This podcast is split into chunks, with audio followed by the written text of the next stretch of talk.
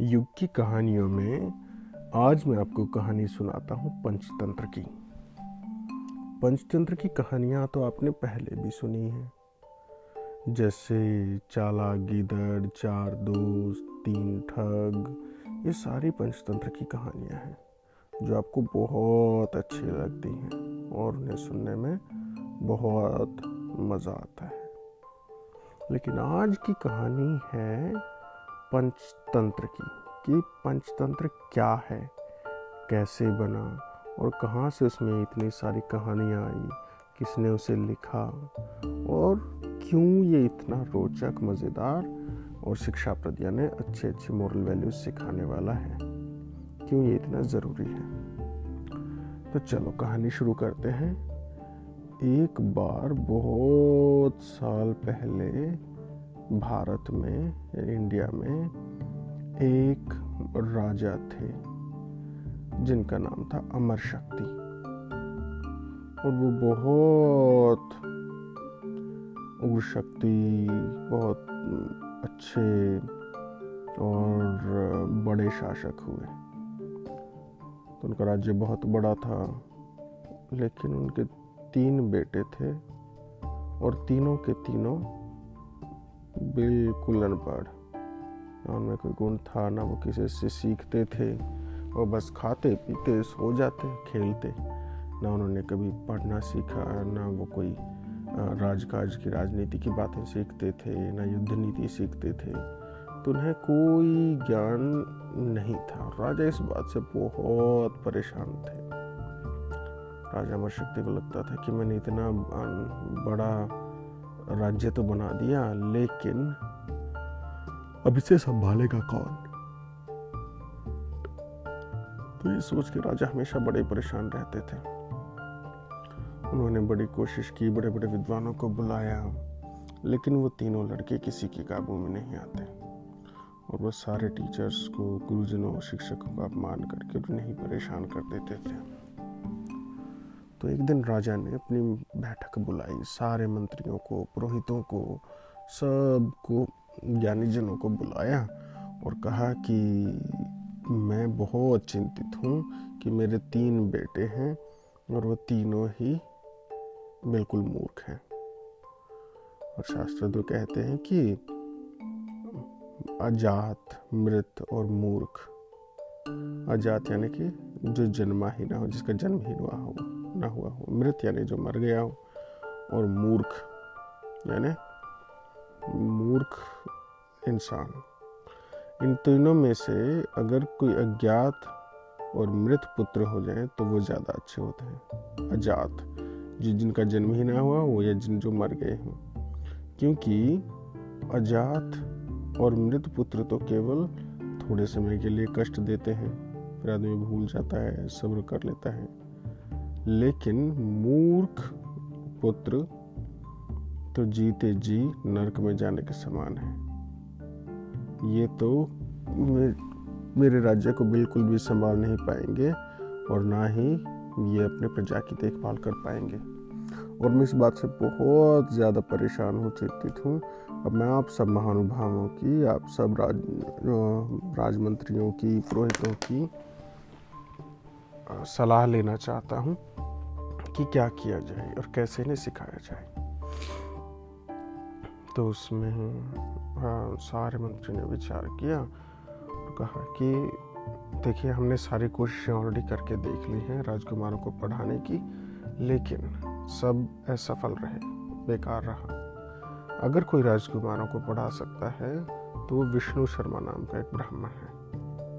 उसके बारे में हमने बहुत सुना है दूर दूर तक ख्याति है। वो पहले आचार्य थे और अब वो सेवानिवृत्त हो गए यानी कि वो पहले टीचर थे एक great professor now he is retired तो उसे बोलते हैं सेवानिवृत्त होना। तो राजा ने बुला भेजा विष्णु शर्मा को और कहा है कि मैंने आपके बारे में बहुत सुना है। और आप प्लीज़ मेरे पुत्रों को पढ़ा दें। अगर आप इन लोग व्यवहार की ज्ञान की शिक्षा दे देंगे तो मेरे ऊपर बड़ी मेहरबानी होगी और मेरा राज्य अच्छे से चल सकेगा। तो विष्णु शर्मा ने पहले सोचा कि और फिर कहा कि देखो राजन, मैं तो रिटायर हो चुका हूँ, यानी सेवानिवृत्त हो चुका हूँ और मैं पैसे के लिए या किसी चीज़ के लिए काम नहीं करता हूँ। तो लेकिन फिर भी आप मेरे द्वार पे आए हो और आपने मुझसे रिक्वेस्ट की है और आप मेरे राजा भी हो तो मुझे थोड़ा सोचने का समय दो कि मैं क्या कर सकता हूँ। एक हफ़्ते बाद मैं आपको फिर मिलता हूँ। आप मेरे घर आ जाएँ, नहीं तो मैं दरबार में आ जाऊँगा। तो राजा खुशी खुशी गए, बोले, ठीक है, आप एक हफ़्ते का टाइम ले लो। तो एक हफ़्ता बीता और विष्णु शर्मा फिर वापस आए। आके बोलते हैं कि, राजन, देखो मैं अस्सी साल उस टाइम पे अस्सी साल के हो चुके थे, वो एटी ईयर ओल्ड कि मैं अस्सी साल का हो चुका हूँ। अब ना तो मुझे जीवन में कुछ पाने की, कुछ कमाने की इच्छा, लालसा है, कि मैं कुछ नया बना लूँ, वहाँ रह लूँ, ये कर लूँ। और ना ही मुझे कोई भय है कि आप मुझे दंड दे दोगे। लेकिन फिर भी मैं आपके पुत्रों को पढ़ाऊँगा और मैंने उसका सहज रास्ता ढूंढ लिया है। वो इसलिए क्योंकि ये भारत के भावी भविष्य हैं और इन्हें अच्छी शिक्षा देना बहुत ज़रूरी है। और कल को अगर ये राजा बनेंगे, इनमें से कोई राजा बनेगा तो उसे अच्छा राजा बनना भी बहुत ज़रूरी है। तो मैंने अपनी अभी तक की सारी नॉलेज को, सारी चीज़ों को पाँच अलग अलग सब्जेक्ट्स में, पाँच अलग अलग भागों में डिवाइड कर दिया है। और उसी को मैं पंचनीति बोलता हूँ। और पंच शिक्षा वो कैसे? तो पहले उन्होंने कहा कि मैंने छोटी छोटी कहानियों में बहुत गूढ़ ज्ञान शिक्षा समाहित कर दी है। और मैं गारंटी देता हूँ कि मैं छः महीने के अंदर इन राजकुमारों को ट्रेन कर दूँगा और ये सफल होने के लिए तैयार होंगे। तो ऐसे विष्णु शर्मा ने पाँच भेद बनाए। पाँच अलग अलग ग्रुप्स ऑफ़ लेसन्स और मॉरल ग्रुप्स फॉर स्टोरीज पहला मित्र भेद मित्र भेद यानी कि अच्छे और बुरे दोस्त में आप अंतर कैसे करो? कैसे आप ढूंढो कि कौन आपका सही में अच्छा दोस्त है और कौन नहीं है? और किससे आपको सावधान रहना चाहिए? इसमें, इससे रिलेटेड सारी कहानियाँ हैं। दूसरा है मित्र संप्राप्ति। मित्र संप्राप्ति में ये ज़रूर दिखाया गया है कि आपको अच्छे दोस्त और अच्छे लोग अपने आसपास बहुत ज़रूरी होते हैं। नहीं तो आप अकेले परेशान हो जाओगे, आपको कोई अच्छी सलाह भी नहीं दे पाएगा। तो अच्छे दोस्तों का होना बहुत ज़रूरी है। तो उसमें बताया गया है कि कैसे आप अच्छे लोगों की संगति करो मित्र संप्राप्ति कैसे आप अच्छे मित्रों की प्राप्ति करो। तीसरा है काकोलुकिया।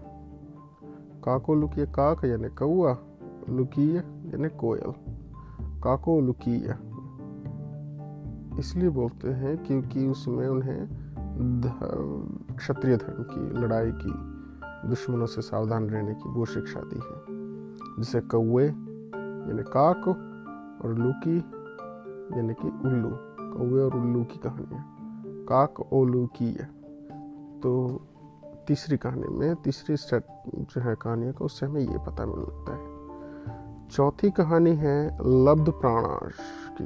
लब्ध प्राणाश की क्या है? यानी कि आप किसी भी चीज़ से लाभ कैसे उठाओ, आप किसी चीज़ को बढ़ा कैसे करो।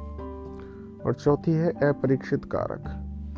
अपरीक्षित कारक यानी कि अगर आप नॉलेज जो है, वो सही हाथों में ही सही काम देती है और आपको सही जगह का पता होना, आपको कॉमन सेंस का पता होना।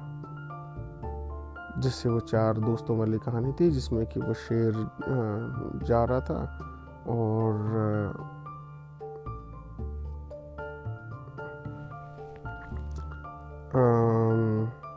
चार सॉरी चार दोस्त जंगल से जा रहे थे और वो शेर को ज़िंदा करते हैं। तो चौथा दोस्त जिसमें कॉमन सेंस थी, वो अपनी जान बचा गया था कॉमन सेंस से। तो पांचवा सेट कहानियों का संगठन वो है, एक संकलन। तो ऐसे जब ये पाँच अलग अलग नीतियाँ, पाँच अलग अलग तंत्र जब विष्णु शर्मा ने बनाए तो इन पाँच तंत्रों को कहा पंच तंत्र यानी पाँच अलग अलग तरह के विधाएँ जो इम्पोर्टेंट फंडामेंटल्स हैं लाइफ की, वो सिखा दिए।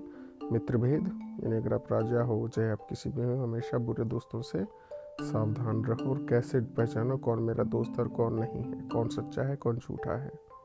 मित्र संप्राप्ति, आपको अच्छे, विश्वसनीय लोग, राजा को बहुत ज़रूरी होते हैं तो कैसे आप एक दूसरे की सहायता कर सकते हो? वो हो गया मित्र संप्राप्ति। तीसरा काकोलू की यानी कि आप वॉरफेयर में आपको स्पाइस भी रखने हैं, आपको ढूंढना भी है तो वो इसलिए सारी चीज़ आपके लिए ज़रूरी हो जाती है। चौथा होता है लब्ध प्रनाश लब्ध प्रनाश भी उतना ही ज़रूरी है क्योंकि आपको हर काम के लिए लाभ कराना और प्रकाश देना भी आपका मुख्य मार्ग होता है। और चौथी है अपरीक्षित कारक। अपरीक्षित कारक यानी कि आपको सही गलत का पता लग जाए, आपको कॉमन सेंस की नॉलेज हो। तो ऐसे इन पाँच नीति शास्त्रों को मिला के विष्णु शर्मा ने लिखा पंचतंत्र। तो ये थी पंचतंत्र की छोटी सी कहानी पंचतंत्र के बारे में।